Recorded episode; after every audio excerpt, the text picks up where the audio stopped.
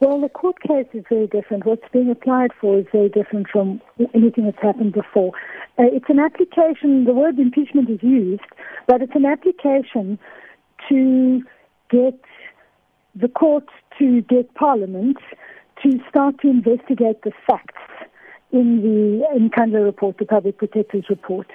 Um, the argument is that this is the only way that the National Assembly can carry out its duty of overseeing and scrutinizing the executive.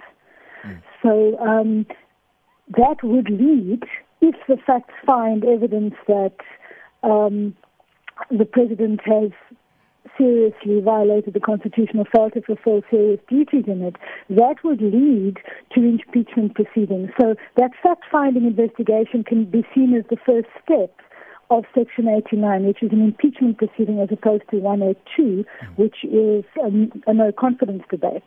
Um, so what's being asked for is simply, well, not simply, but it, it's an argument that the National Assembly has done nothing about the Public Protector's report yet, and the only way it can really be said to be doing something is if it sits down, takes the Public Protector's report, and holds an investigation, and that would involve calling in the President and other people and cross-examining them. Mm. And that is actually what happens uh, normally during an impeachment. Our Section 89 doesn't set out that process. But the argument of the EFF and the UDM is that that is a necessary first step. You can't go through Section 89 until you know your facts. Well, if this uh, particular motion is put forward in favor of uh, the opposition parties uh, that have put this uh, to uh, the Constitutional Court, um, do you see the process following into a parliamentary stage? Or will that be mandatory from the Constitutional Court? So, what I'm asking is, what will happen if uh, this judgment is actually in favor of the applicants? Well, we have seen Parliament refuse to carry out its constitutional duty before, uh, namely when the Public Protector's report came out for the first time, and in other situations where it simply has not held the executive to account. Mm. At the moment, it seems to be more up to the job.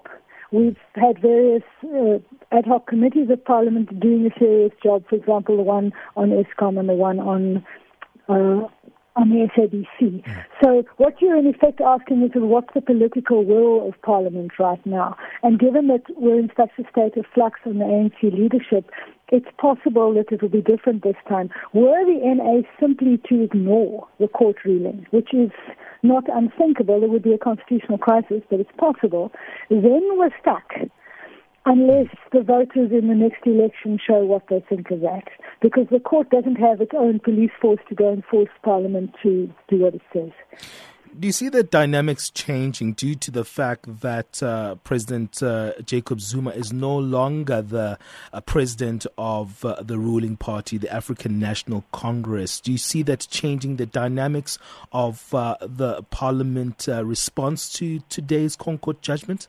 I, th- I think so very much. Uh, we know that uh, the MPs are going to be under slightly less of an obligation to please the president because there's not much you can do for him that much longer. On the other hand, I don't know what the backroom machinations are. Um, the, the, the sort of the Gupta aligned wing of the National Executive Committee and the National Working Committee is still strong. So there can be a reason to to please the people the Guptas like. So uh, I think there's definitely a sea change in how people are going to react, mm. but I can't predict exactly what it would be. Mm. Dr. Powell, I'm also interested in your thoughts in terms of how the Nkandla debacle actually has actually really is a ground for this particular ConCourt judgment. Do you do you think that it's still is a strong case, even after the fact that he paid a sum of the money after the Constitutional Court itself uh, uh, really instructed him to do so. Uh, do you think this issue of the, the payback the money mantra is still relevant today? It leaves beyond paying back the money mm. because the uh, the court papers in this current case make it clear that paying back the money is one tiny little piece of of getting redress for what happened. And in fact, what we're dealing with now is not so much what the president should be doing, but what the National Assembly should okay. be doing.